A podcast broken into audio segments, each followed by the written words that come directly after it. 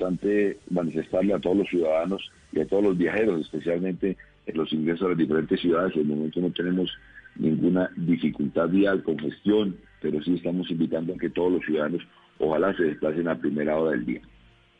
General, ¿cómo ha sido el comportamiento de los colombianos en este puente festivo? Ya desde hace un par de meses terminó ese confinamiento obligatorio por cuenta de la pandemia, pero mm, con este puente festivo arranca ya oficialmente la Navidad. ¿Cómo ha sido el comportamiento de los colombianos? Bueno, importante manifestar que hasta el momento para este puente festivo eh, tenemos una movilidad de cerca de 2.932.000 eh, automotores, cerca de 670 mil menos que el mismo puente del año bastante anterior. Hablamos de una disminución del 19%. También hay disminución en la movilidad a nivel de Bogotá y Cundinamarca, pero en términos generales eh, eh, tenemos gran afluencia de vehículos, especialmente el que obtuvimos el día viernes, el día sábado, y esperamos que hoy a partir de las 11 de la mañana inicien el desplazamiento del mayor número de colombianos retornando a sus hogares.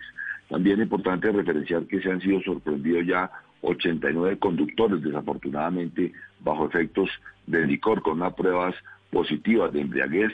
También han sido impuestos cerca de 3.200 eh, comparendos, y especialmente por no portar la licencia de conducción, la revisión técnico-mecánica, eh, de igual manera por el transporte informal. Han sido inmovilizados 151 vehículos y recordemos que la ilegalidad pues es muy paralelo a la siniestralidad vial. Sí, general, ¿cuántas personas han muerto en accidentes de tránsito este puente festivo? Bueno, en este momento tenemos que, viendo la, el porcentaje de personas en para este fin de semana, tenemos que hay una disminución en tema de siniestros viales de un 12% en personas lesionadas se han disminuido cerca de 66%, de 16% con 66 casos menos y personas fallecidas aparecemos que hay una disminución respecto al puente inmediatamente anterior de un 7% con tres casos menos. Ha reducido entonces no solamente el número de personas que salieron en comparación con 2019, sino también el número de personas lesionadas y muertas en accidentes.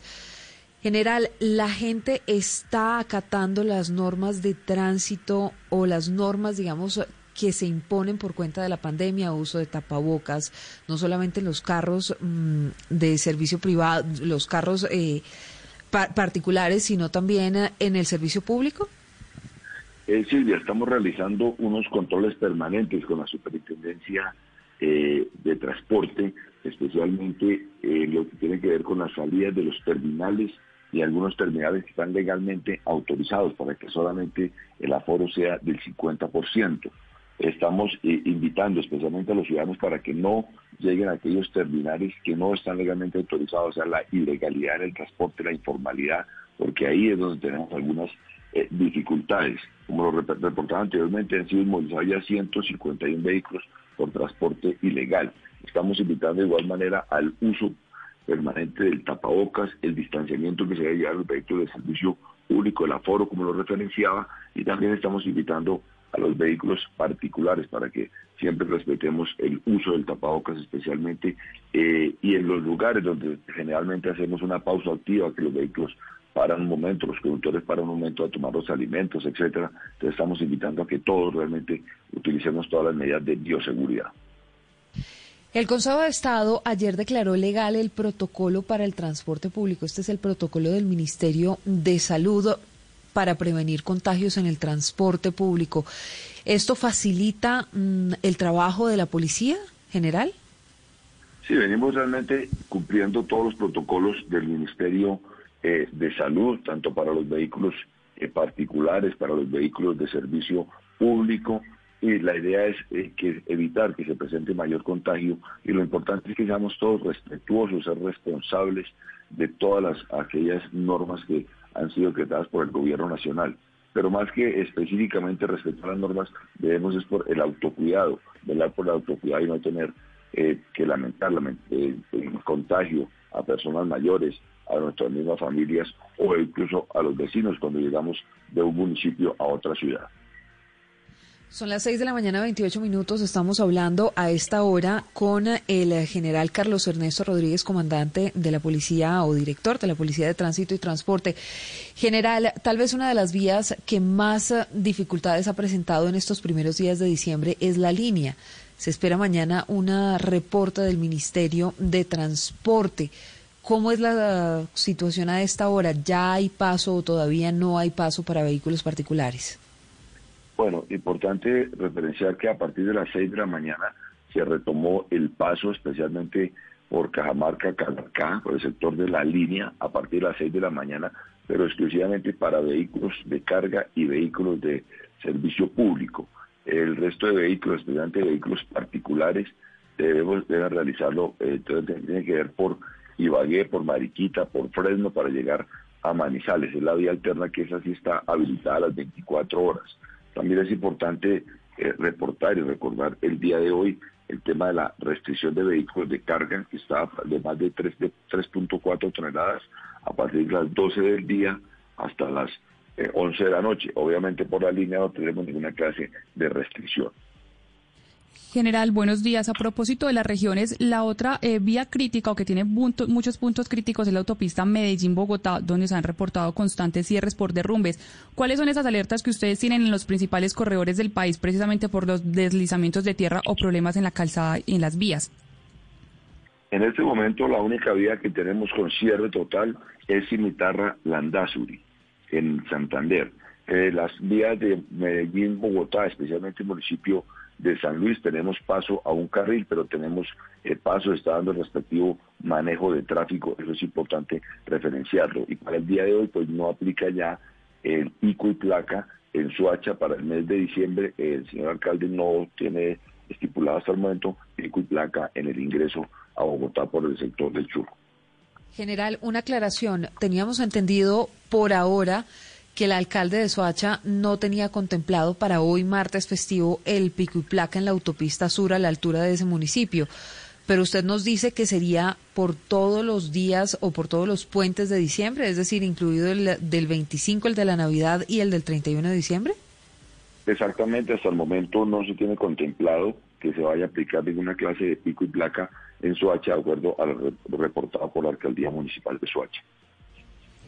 Sigamos hablando de las eh, regiones, director, con los buenos días. ¿Cómo están acompañando a los viajeros en el Valle del Cauca? Acá los vallecaucanos eh, en esta región aprovechan mucho estas fechas de puente festivo para salir de forma masiva desde Cali hacia corredores como Buga, Calima Darién o la vía al mar hacia Buenaventura y en el retorno siempre se presenta congestión en las entradas a la ciudad. Bueno, se está realizando la respectiva articulación entre la Policía Nacional, la Dirección de Tránsito y Transporte y también con todas las secretarías de tránsito, especialmente en aquellas ciudades donde no tenemos el convenio. Por ejemplo, nosotros estamos en la ciudad de Bogotá, Barranquilla, en Bucaramanga, pero algunas ciudades como Medellín, Cali y algunos eh, municipios del departamento del Valle se articula permanentemente con las secretarías de movilidad, con nuestros los guardas que comúnmente conocemos, con el fin de dar un mayor número de celeridad y acompañamiento. Pero en términos generales, en este momento no tenemos congestión en ningún lugar del país. Esperamos que a partir de las 12 del día normalmente se incremente el flujo vehicular y tomamos el día de hoy como si fuese el plan eh, retorno, teniendo en cuenta que el día, eh, hoy, hoy es puente, el de ayer no fue puente, pero normalmente los ciudadanos estaban descansando los cuatro días. General, usted mencionaba hace un momento que la vía Cimitarra-Landazuri está bloqueada, quizás es la, la vía que está bloqueada en este momento en todo el país. ¿Hay alguna alternativa, alguna sugerencia para los ciudadanos que están en este momento en Santander que se quieran movilizar entre estos dos municipios, Cimitarra-Landazuri? Bueno, por, la por las vías normales se puede, se puede llegar a los recorridos eh, que se tiene, especialmente que se tenga para Bucaramanga, eh, de igual manera para Bogotá eh, y demás eh, vías alternas que se tienen en el departamento de Santander. Pero en el momento es la única vía que tenemos cerrada para esta jurisdicción. Son las 6 de la mañana, 32 minutos. General, gracias por estos minutos con las noticias de la mañana, las noticias del fin de semana en Blue Radio. Estamos atentos, por supuesto, al próximo reporte que nos den desde la Policía de Tránsito sobre lo que está pasando ya en este plan retorno. Mucha gente regresando después del puente festivo de las velitas. Ah, eh, muchas gracias, eh, Silvia. Es importante, por favor, recordar a todos los ciudadanos iniciar sus desplazamientos con la debida antelación, realizar las pausas activas, el no consumo de licor, el respeto a los límites de velocidad, no adelantar en lugares prohibidos y quizás lo más importante es utilizar y respetar todas las normas de bioseguridad. Muchas gracias. Muy importante esa recomendación general.